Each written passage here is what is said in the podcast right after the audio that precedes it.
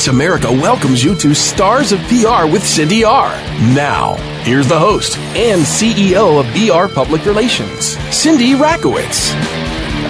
Good morning, everybody. Big day in history. President Obama is backing gay marriage. There's a lot in the news, um, but we're going to be talking about news in the workplace today.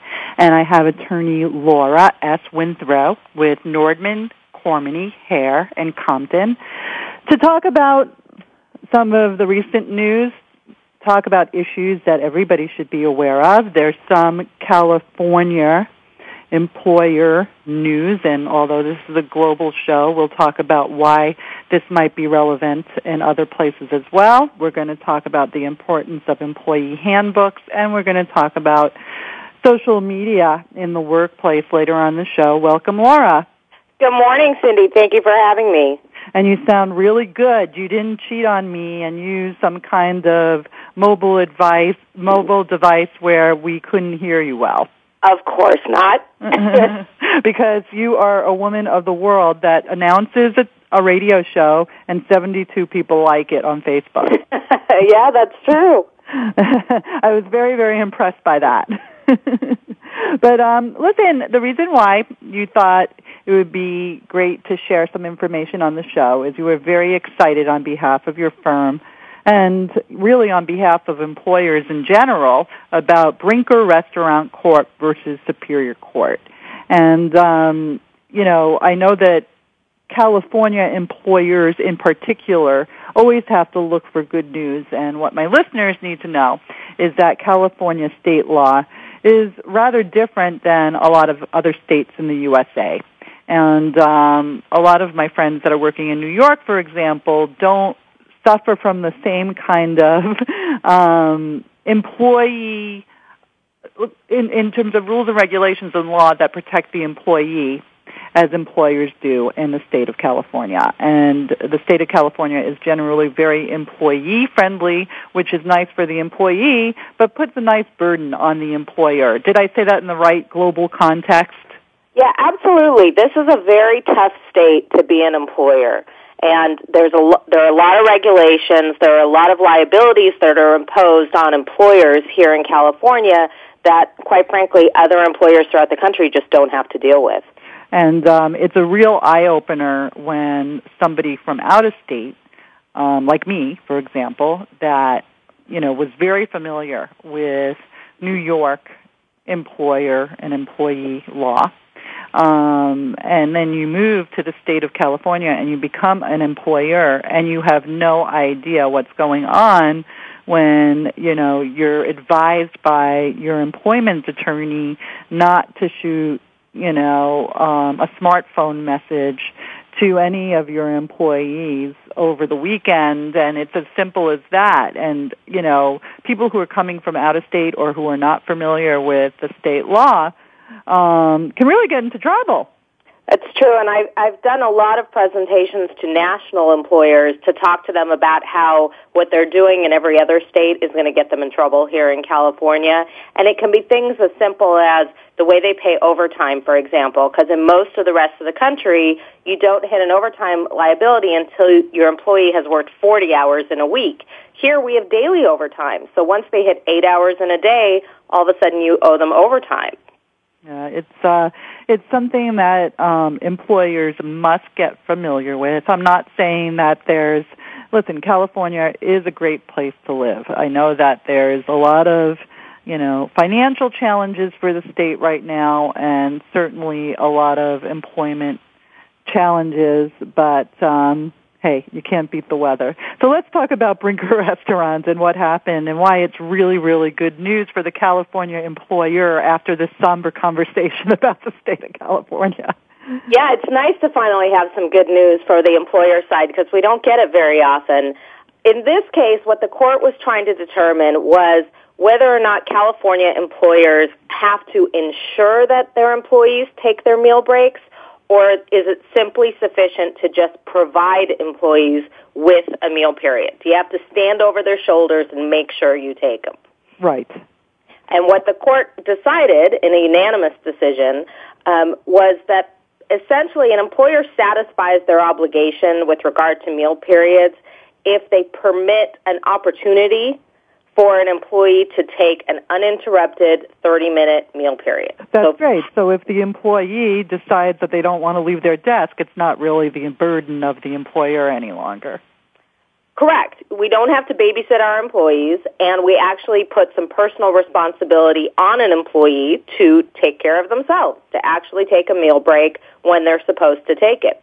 It's a, it's such a great. It, I'm so glad that you wrote about this and that you you know you did you did quite a bit of um, you know communication about the issue because um, I it's people outside of the state of California don't understand that. It, for national employers, it's very interesting if they have offices in different states. It, you know, they could be visiting you know their Illinois office okay, in Chicago. They could be visiting other parts of the country. And, you know, if they are at a level where they have, you know, leadership responsibilities or, you know, um, are responsible for managing employees outside of the state, they really kind of think that it's crazy in California when, you know, they're working on a project and, you know, all of a sudden the employee says, you know, I have to take my lunch break now. Or if they don't say it, somebody says to them, you have to make him take his lunch break now. It, it really sounds kind of archaic to those of us that have come to California after being in another state or, you know, being located in another state. Because in other places it's just common sense. People are so happy to have their jobs that it's never a question, you know, and the babysitting issue is just really crazy. It, it's just not logical as you use in your materials.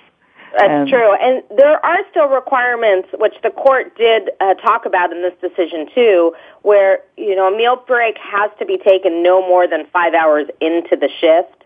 And that becomes significant when you have a situation of an employee who wants to, say, skip their meal break so they can leave an hour early because they have something they want to do after work you still can't do that in California. And I know that becomes an issue, especially for national employers who are used to letting other employees do things like that. Right. Well, I think that this is very encouraging news, Laura, and um, you know, I'm hoping that maybe it sets a precedent to make, take some other burdens off of the employer in the state of California. I think, um, you know, it's we're living in a time. Let's talk logic and reality in business where, you know, most people would say anybody who has a job should be kissing the ring of, you know, the reception area that they work in. right. I mean, you know, if you have, I think people really have to learn what this economy actually did in terms of job droughts for lack of a better term. And, you know, I think that an employee should really respect their employer and not sit there looking for reasons to, you know, file suit against an employer. You know, should there be something that, you know, might not seem as flexible because of California state law. I think that it creates, you know, a litigiousness, and I'm making up a word. Um, early in the morning. I think that's perfectly acceptable. Oh, thank you. well, as long as you say you're making up the word, I think it's okay. But, um, you know, it, you know, an unnecessarily litigious environment said better. And um, again, the law is the law, and you could certainly reinforce that as an attorney. But for people who are thinking practically and efficiently, I don't think that an employer should have to face that many obstacles when employing people as long as they're not abusing them. Yeah, well, when you run for California legislature, me and every other employer in the state will be voting for you. yeah, but the employees will throw bananas at me. So you can't win all constituents at once. And again, uh, but you know, it's interesting, Laura, from an employee standpoint too. It's, you know, just working as an employee in the state of California, um, you know, good employees won't look, they shouldn't be measuring everything so carefully. A good employee with great work ethics, you know, they're not, they shouldn't be in there, you know, with, uh, their iPad taking notes on what's going wrong. well, that's true, but there are a lot of employees doing that. Unfortunately, I think we're still a little far away from really giving employees the full autonomy over their time and their workday because as I said, we still can't allow them to skip lunch to leave early. We still can't allow them to combine their rest periods with their meal periods. Those are all still violations of California labor laws. So we're not there yet, but I'm I'm hopeful that we're heading in the right direction. Well, I think I think that's really terrific news. Is there anything else that you want to add to the Brinker restaurant decision? Because I know that you wrote quite a lot about it. So. Yeah, two, two more um, real significant things that come out of this decision. One is that historically there is a penalty that gets attached to an employer anytime that an employee misses a meal break. You have to pay them for an extra hour of work for that missed meal period, even if your meal period is only 30 minutes. And what this Brinker decision does is it now removes that penalty for those situations where an employee voluntarily skips their meal break. So unless you tell them that you can't take lunch today, I need you to work through and finish this project, then you don't have to pay that penalty anymore as an employer. So that's certainly good news. And from a legal perspective, the other thing that I, I'm hoping will come out of this decision is I think it's going to make it a lot harder for plaintiffs' attorneys to be able to get class action certified for these missed meal and rest period cases because it looks at things on a much more individualized situation now, which is going to make it much harder for class actions. Oh, and, I, and again, very, very good news for the California employer. Very, very good news for people who have management responsibilities outside of the state. Um, you know, so we thank you for sharing that. And we're coming to the end of this segment, Laura. So um, I want to tell listeners that in the next couple of segments, we're going to be talking about the importance of devising a comprehensive employee handbook for crisis prevention. And I, you know, this really goes for, this is global, this is national. Um, you know, this is not only something that is relevant to the California state employer. Um, the handbook issue is you know, the Bible of the workplace. and um, it really sets the rules. And if the employee signs, you know, a, a letter that says that they have read and understood and, um, you know, interpreted all of the content in the employee handbook, it's very, very, it, it really makes things pretty black and white. And there's so many companies that I know that you and I both have run into and sometimes small companies who, you know, just say, well, we're small, we don't really need it. And then you want to say, oh my God, well, you know, if you had done this, right? right. Well, eh, having one and following one are certainly the two most important things. All right. Well, we're going to take a quick commercial break and we're going to learn more about the employee handbook in just a couple of minutes. Stand by.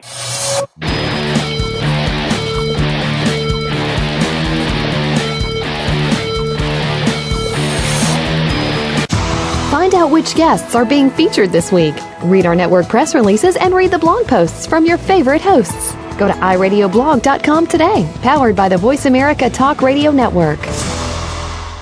Movie premieres, TV specials, radio shows, film festivals, restaurant openings, fashion shows, charity events, product launches, parties, media training. At BR Public Relations, we do everything except make empty promises. Grand openings, crisis management, speaking engagements, television, movies, radio shows. BR Public Relations gets the job done, whether it's an intimate party or a huge film festival. In fact, you've probably seen our work in the New York Times, on the evening news, CNN, and the morning shows. Now, it's time for us to assist you. Turn saleability into profitability with the help of BR Public Relations. Visit us online at www.brpublicrelations.com or call 1-818-783-3307. Movie premieres, charity events, TV specials, radio shows. BR Public Relations. We do it all. www.brpublicrelations.com. stimulating talk. It gets those synapses in the brain firing really fast. All the time. The number one internet talk station where your opinion counts. VoiceAmerica.com. Pop icon!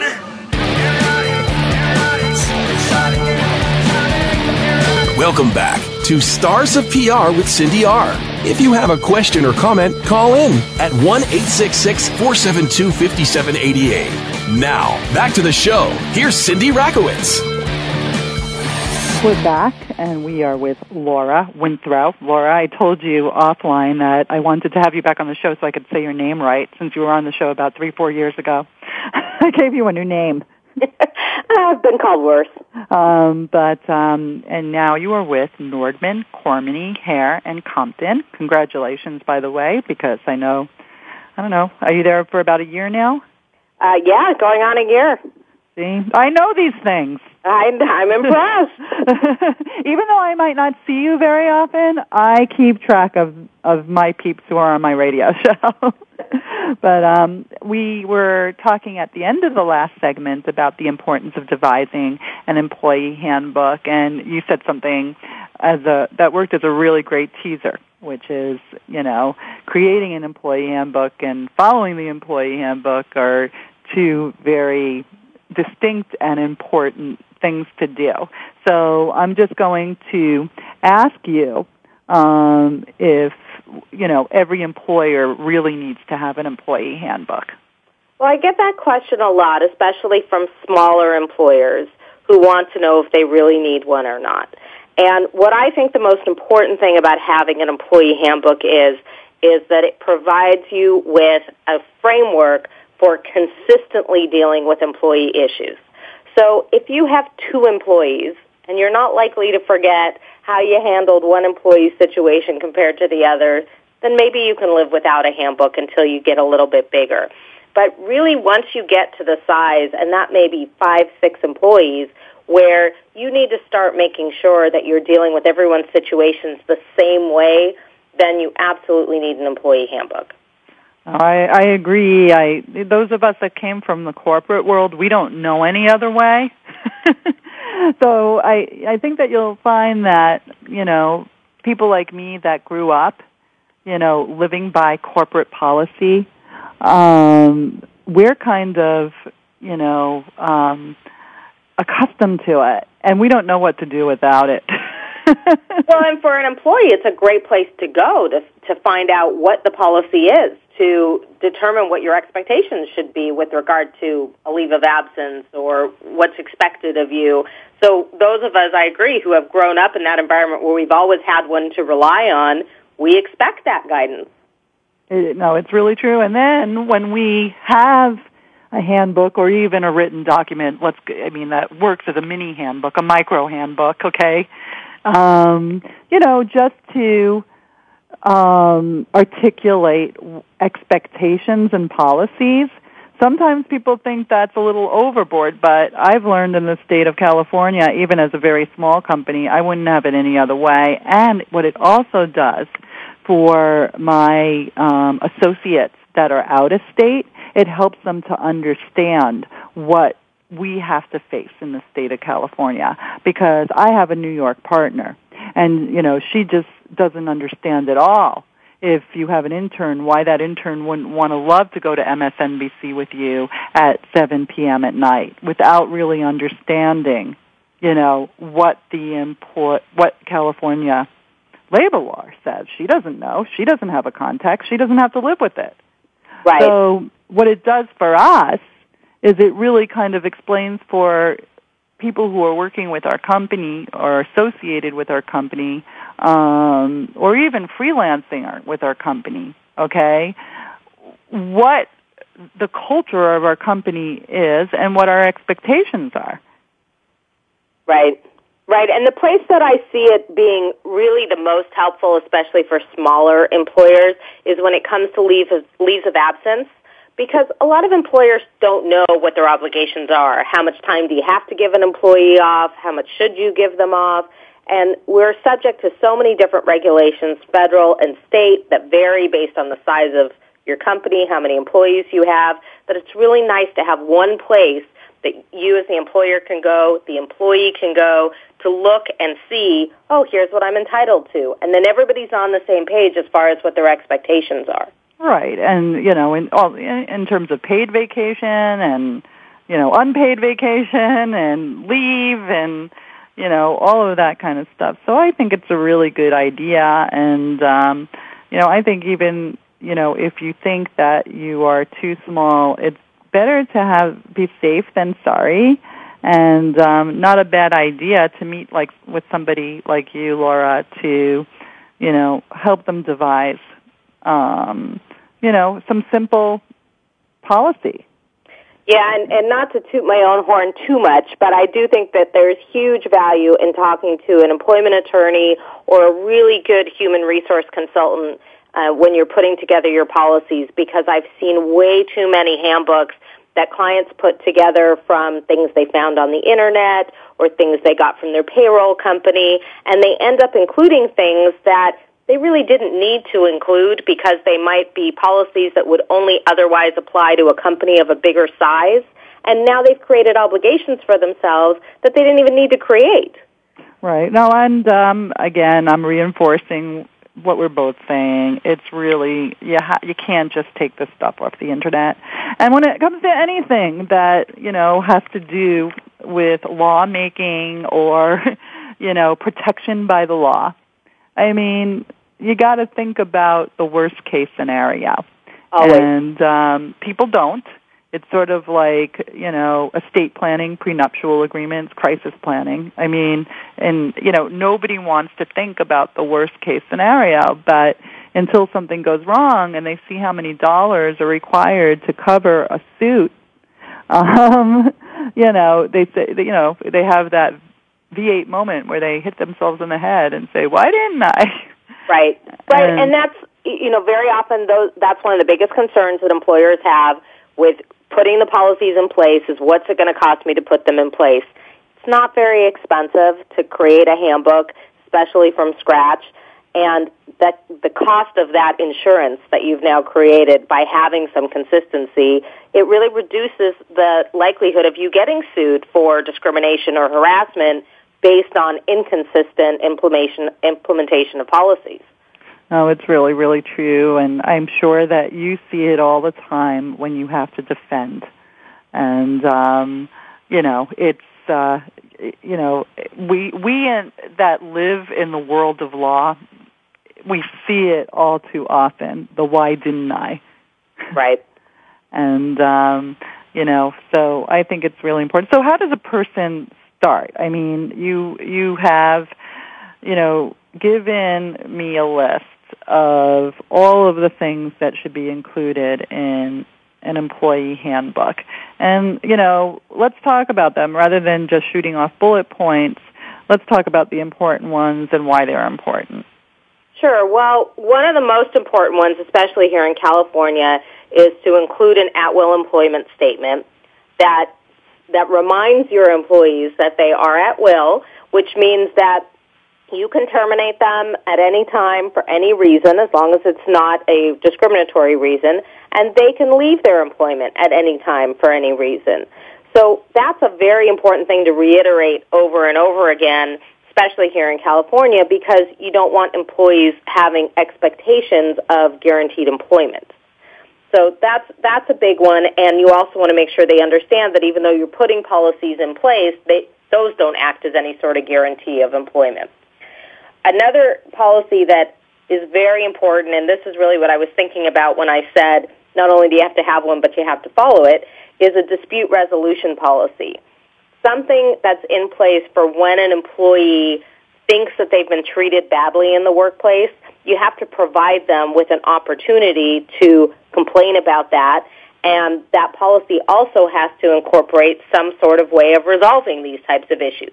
Some investigation that'll be done, some way of handling it. And having this policy and following this policy will definitely keep an employer out of a lot of trouble. Yeah, no, definitely very, very important for the state of California for those who are listening. And there are so many people in the state of California that have been, you know, had to leave the, you know, the corporate the large corporate workplace because of downsizing or whatever the case may be, and they could be really fine entrepreneurs. But they're, these are things that they're not accustomed to dealing with, which is, you know, the operational side. And right. if anybody is listening or downloading this show that is n- new to owning a business in the state of California, it's I recommend that this is the first thing that should be done. You know, there's a number of things that have to be done. There's creating a website, which is really important, so people that know you're there, that's your street sign. Um, you know, un- having a great accountant to understand accounting procedures and payroll and all of that kind of stuff. But, you know, your corporate policies. And again, this could, I'm using that term very loosely but I think that employee handbook falls under the corporate policy umbrella from an operational standpoint um, is so important. Sure. Well, we've you know, we've already talked about the meal and rest period requirements, some of the leave of absence issues. Having it in a policy not only lets your employees know what to expect, but it educates the employer in a lot of times too. Because I have employers call me all the time and say, I have no idea what I'm supposed to do in this situation. Well, if you have a handbook in place that already sets forth what you want to do, then that's reassurance to the employer that now you're not scrambling trying to guess what your obligations are. You know what they are. It's interesting. I'm going to use a dramatic example, and this goes outside of the California um, area, but in the state of Indiana, where gun laws, you know, are, you know, much more lenient than they are in other countries. When the okay, so that's state law, but it, an employee can claim that it's okay to take his guns to the workplace because he's going hunting after work. That's employee, you know, just an example, okay? But if the Indiana state employer has a very strict policy against bringing guns into the workplace, that really protects the employer. Sure. Well, and I can give you a California example, not to always bring it back here, but this is where I practice law. Um, you know, a California example would be medical marijuana. So in California, we've legalized the use of medical marijuana, but under federal law, it's still illegal. So no, that's a very good example, and you know, I I will always bring things, you know, outside of California but you know, you are more than welcome to bring it back. And marijuana is certainly a very, very good example. We're going to have to take another commercial break, Laura, and when we come back, we'll finish up talking about you know employee handbook and um, then talk about social media, which is an area that should be included in employee handbooks because social media has become so popular and you know understanding what you know, the guidelines both for the employer and the employee, I would imagine, is very important, isn't it, Laura? Absolutely. All right, stand by. We'll have more on employment law when Laura Winthrow comes back.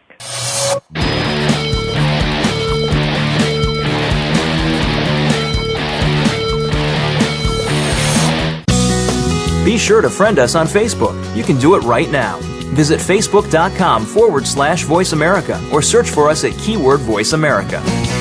Movie premieres, TV specials, radio shows, film festivals, restaurant openings, fashion shows, charity events, product launches, parties, media training. At BR Public Relations, we do everything except make empty promises. Grand openings, crisis management, speaking engagements, television, movies, radio shows. BR Public Relations gets the job done, whether it's an intimate party or a huge film festival.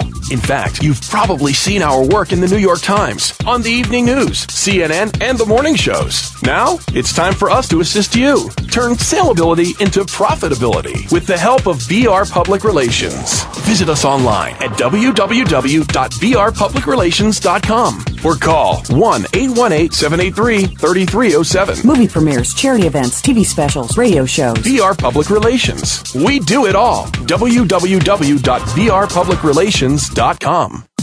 Streaming live. The leader in Internet talk radio. VoiceAmerica.com.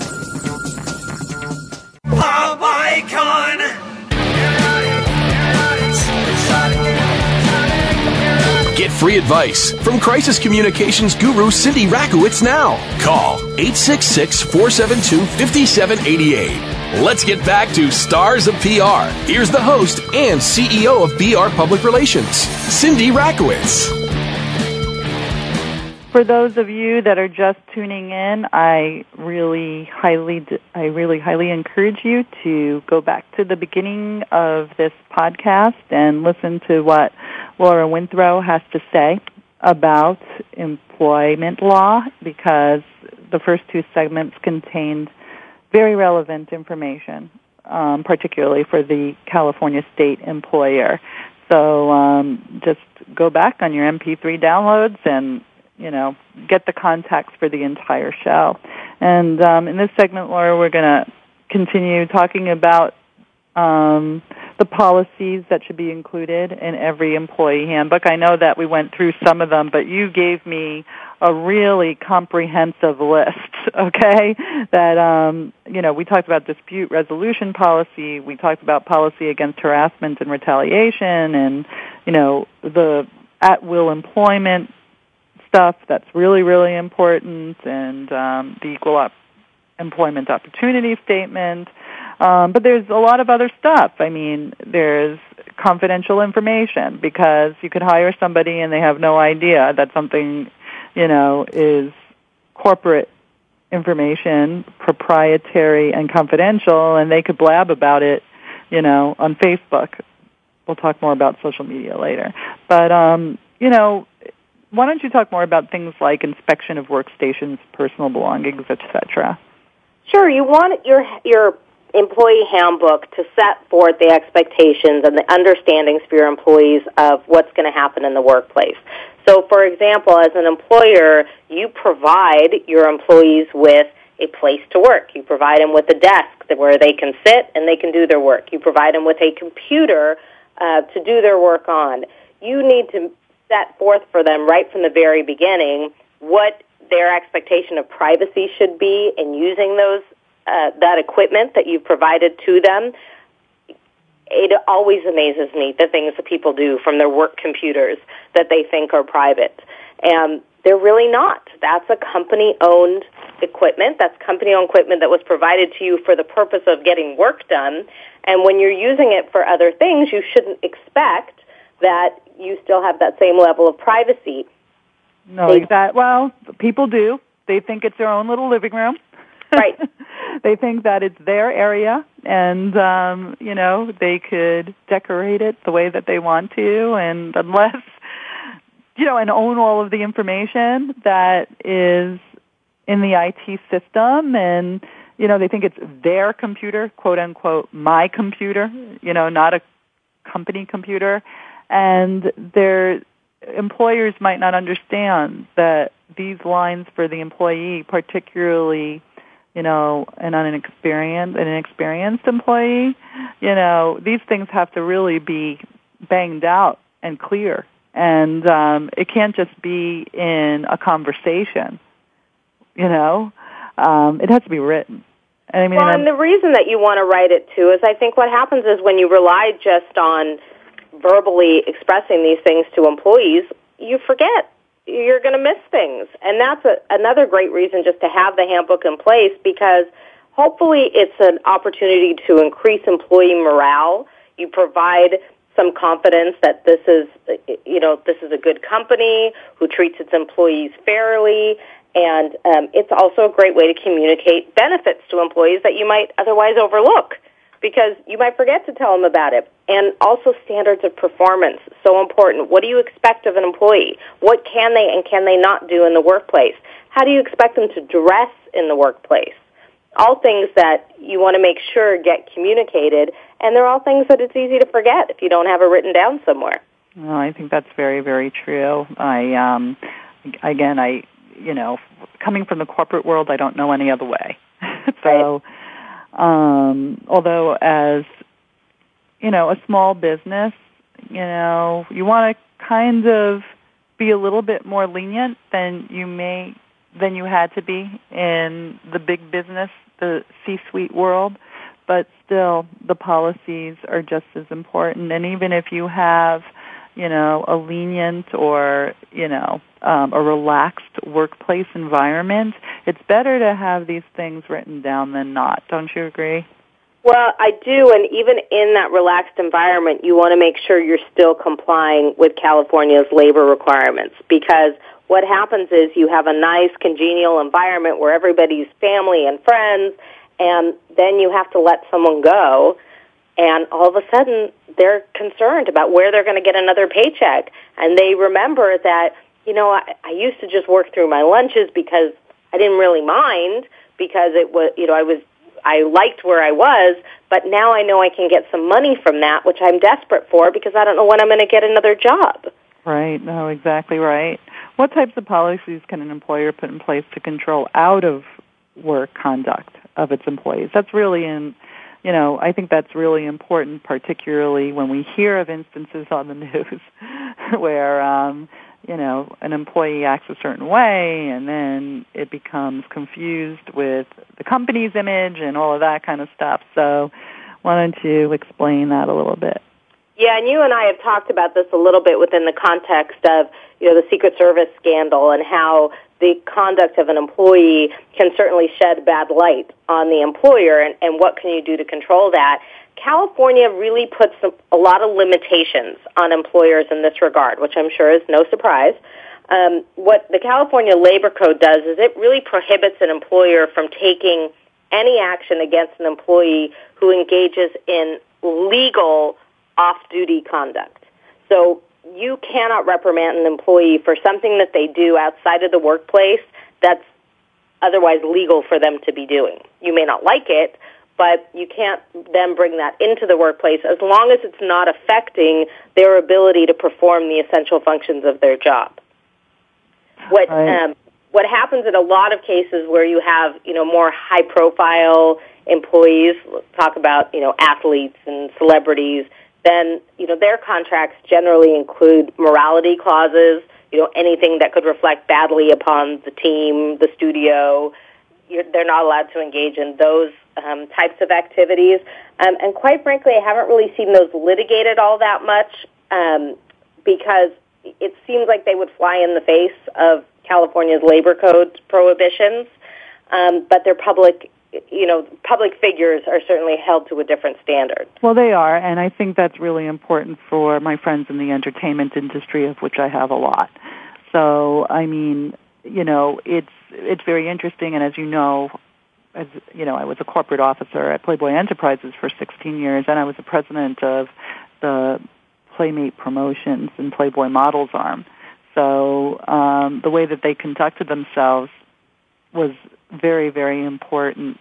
You know, um, outside of Playboy because they were always representing Playboy. Right.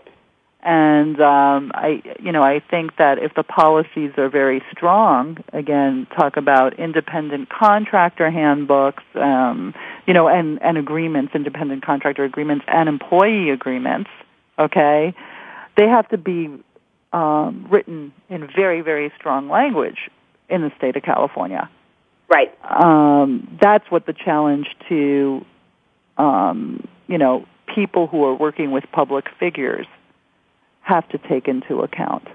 Right. Because they have to protect the company. And particularly in a place like Playboy where, you know, all kinds of misinterpretations um, go into um, what a Playboy playmate should do and not do off hours has to be kind of highly regulated. Sure. Sure, but in that situation, you know, I think from a corporate perspective, there's an argument that that person is still performing their duties at all times, really, because one of their duties is to represent the corporate entity. No, that's absolutely right. So, but, you know, again, the only thing that had to be handled is the language of these kinds of contracts to protect the employer. Right. And, um, you know, and it, listen, the public world is one of the worlds that I'm very, very, very familiar with. So maybe that's another reason why I'm very conservative when it comes to writing policies and handbooks. Mhm. You know, yeah, in California especially, you absolutely have to be. You think people? You think the listeners are getting the message, Laura? I think I may have said it enough times. Yes. Uh, well, you know, I don't think that too many times is enough, really. So, um, you know, I think that it's great for all of the people listening that they understand that this is an important issue, even though we might be um, reiterating it a little much. So um, it's an it's an important point.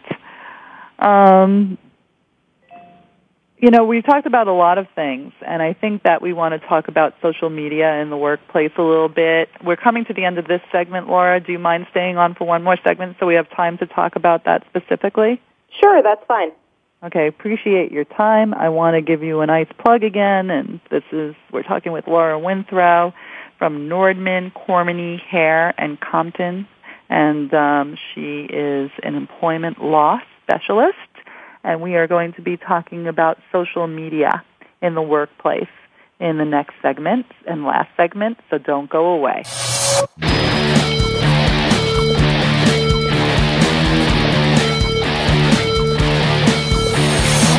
Now you don't have to stay linked to your desktop or laptop. Take Voice America on the go and listen anywhere. Get our mobile app for iPhone, Blackberry, or Android at the Apple iTunes App Store, Blackberry App World, or Android Market. Movie premieres, TV specials, radio shows, film festivals, restaurant openings, fashion shows, charity events, product launches, parties, media training. At BR Public Relations, we do everything except make empty promises. Grand openings, crisis management, speaking engagements, television, movies, radio shows. BR Public Relations gets the job done, whether it's an intimate party or a huge film festival. In fact, you've probably seen our work in the New York Times, on the evening news, CNN, and the morning shows. Now, it's time for us to assist you. Turn saleability into profitability with the help of BR Public Relations. Visit us online at www.brpublicrelations.com or call 1-818-783-3307. Movie premieres, charity events, TV specials, radio shows. BR Public Relations. We do it all. www.brpublicrelations.com. The inner workings of the mind and body are a fascinating study into who we are, our motivations, creativity, wants, and fears. Is everyone capable of great atrocities as well as great accomplishments? What haunts or helps us pursue the things we desire? We all want to know why we do the things we do and what makes us unique, but even more, we want to know what to do next. For answers to these questions, tune in to The Mind of the Matter with Dr. Susan Hickman on the Voice America Variety Channel every Thursday at 9 a.m. Eastern Time, 6 a.m. Pacific. Join us every week as we help you master the mind of the matter. The Internet's number one talk station. Number one talk station. VoiceAmerica.com. Pop icon!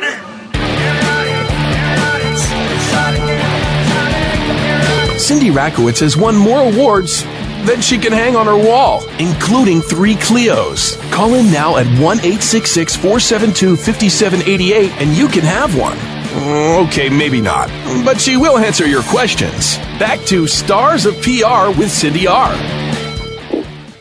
Okay, we're in our last segment with Laura Winthrow. I want to ask everybody to go back, and this is really a great show if um, you really want to understand what's going on in the state of California with employment law. And Laura, I really want to thank you for your generous time in sharing information. And in this last segment, um, you know, if you listen to the first three segments, you could really have a context for social media in the workplace and why policies have to be put in place and um, you know how this fast proliferation of this new communications medium makes can make lines blurred between work and play and i and i think that you would agree with that you talk about what in prior segments what is workplace information and what is social or off time information.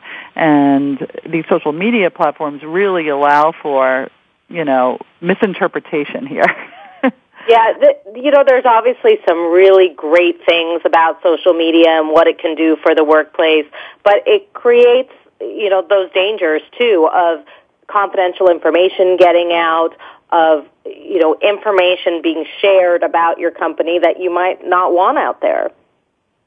Yeah, no, exactly right. So what do you, when you sit down um, with an employer, okay, how do you advise that they approach the social media policies in their company? Well, the first thing is that they have to realize that it exists. And, you know, it's amazing in today's age that there's still a lot of employers who want to put their head in the sand and think it's not an issue, but it definitely is. And employers always want to know how much they can control what's said in social media about them and what they can then do about it. You know, how, when can you discipline an employee for what they say on Facebook about your company? Well, you know, there's some case. I mean, there are some visible cases, aren't there, that have been in the news yes. in terms of you know employees getting fired for defaming their company. Right. Right. Or allegedly defaming their company. Well, and the National Labor Relations Board, the NLRB, has taken a very uh, strong position with regard to what's protected and what's not. And what the NLRB says is that you cannot um, discipline, you cannot control your employees' conversations about workplace conditions with their coworkers, whether that's in the workplace, whether that's on a street corner or whether that's on social media. And what the NLRB is looking at is is this potentially activity by the employees to unionize and you can't impede that as an employer. That's so interesting. That's very, very interesting. As public as you know, the the difference is, however, and this is from a communication standpoint, you know, where it gets blurry, but you know, um, regulation is regulation. It, but social media makes it so public, though. It makes it very public. Correct. Correct. Of course, you're reaching a much broader audience than simply standing on your, you know, soapbox on the street corner. But what you know, with regard to what employees can and cannot say, there there's been, like you said, a lot of litigation in this area. And essentially, what it comes down to is whether or not they're discussing their workplace conditions and who they're discussing it with. So, an employee who's simply bad mouthing a supervisor, calling them names, uh, revealing any sort of confidential information, there was a very famous case about an employee who was um, was making fun of essentially a customer. Well, that's not protected activity. You know, those types of things you can absolutely discipline an employee for. And if those communications are going out to friends and family who aren't in the workplace, then they're also not protected. You know, even the NLRB says that's not protected. So it's really you have to look at the audience too, um, who's who this information is being given to. And what do you recommend in terms of social media policies in an employee in an in an employee handbook that you know covers the employer but takes into account regulation and law? Well, the NLRB has given us quite a few guidelines on what they will and will not accept in social media policies. And one of the things that they're coming down on are policies that are exceptionally vague. And policies that include language like you cannot say anything negative about the uh, about the company. You can't say anything that might embarrass the company. Well, that's awfully broad and open to interpretation. So what the NLRB has requested is that when we write those types of policies, we put in examples of things that should not be said, things that can be controlled by the employer. With regard to confidential information, there needs to be a definition of what is that proprietary information that you're not allowed to share. Information specifically involving, you know, the know-how of the company, customer lists, personal information about clientele, things like that. We're supposed to spell it out. So policies are getting more specific, but we also have to recognize the privacy rights of the employees.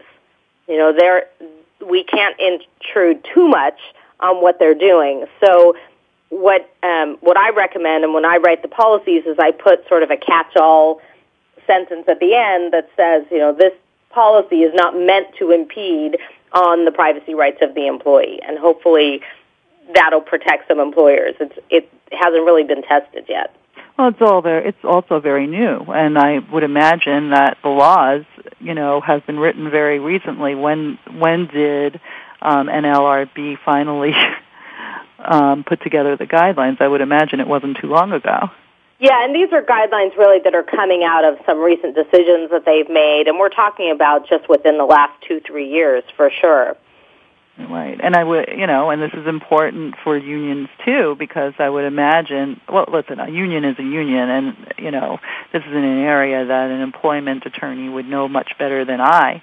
But, um, you know, I, I would imagine that there has to be some, you know, reasonable guidelines in the union handbooks too in terms of what is fair discussion and what might be damage, damaging to the company. Sure, sure, of course. Um, you know, but that's the, you know, these things were just adapted from, you know, prior law and trying to interpret it to the social media communications world, which is still very new in context. Right. Yeah, if I can share quickly the facts of what I thought was a very interesting case that dealt with the privacy issue here. There was a case involving a restaurant where several employees of the restaurant had put together a private MySpace group where they could log in and, you know, basically complain about things that were happening in the workplace. And it was only for the servers and they had, you know, given each other the password. Well, one of the employees gave the password to one of the members of management. And the manager would log in unannounced and he would read the things that were being said by his employees about the business. And he ultimately ended up firing two of these employees for things that were said on this private MySpace page that required a password to get into. And the employees then sued for wrongful termination and invasion of privacy. And the wrongful termination issues ended up being dismissed by the court on other grounds, but the court did determine that that manager's actions were a violation of these employees' privacy because they had an expectation that this was a private forum. So well, that makes sense. It, you know, it, it makes a lot of sense. You know, um, it, it's. The, I think that we're going to see a lot that is publicized and I think that a lot of new precedents are going to be set as everybody begins to understand the implications of the digital world. Right. There's been a lot of talk recently about whether or not employers should be asking for their employees' passwords. Do you ask job applications for their Facebook passwords so that you can take a look and find out who these people are? And my advice across the board is always absolutely not because you're going to find out information that you wouldn't otherwise know about these people that then they could claim you've used against them. Information that could be protected information, such as their age or a disability or something like that. It's, and I think that's really important. You know, it's um, an employer always has to take privacy into account and extra liability into account for the reasons that you stated. So um, you know, I I think that these are issues that make the employee handbook even more mandatory than right. it was, and um, that means that a lot of people should talk to you, Laura. So it's um, you know, but it's necessary and it protects companies yep. and individuals, and um, you know, there's reasons why you know, laws are created and handbooks are created and it's always best to be protected. Like um the Boy Scout mantra, right? It's always best to be prepared. Exactly. So listen, I really want to thank you again for spending so much time with us and I hope this show gets lots of play in the future and um I know that when people are doing a search on Google for information about you know, employment law that this show might pop up because Voice America is very aggressive in its search engine optimization. So again, I, I know that this will be an hour worth your while, Laura. Well, thank you so much for having me, Cindy. I really appreciate it. And I will see you real soon. I want everybody to have a really terrific weekend. This show, by the way, will be rebroadcast next week um, because I will be out of town.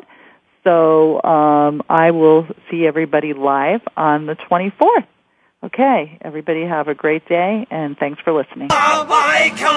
Thank you for listening to Stars of PR with Cindy R. Please come back next Thursday and every Thursday at 7 a.m. Pacific Time, 10 a.m. Eastern for more insider information on the world of public relations with Cindy Rakowitz on Stars of PR. See you next week.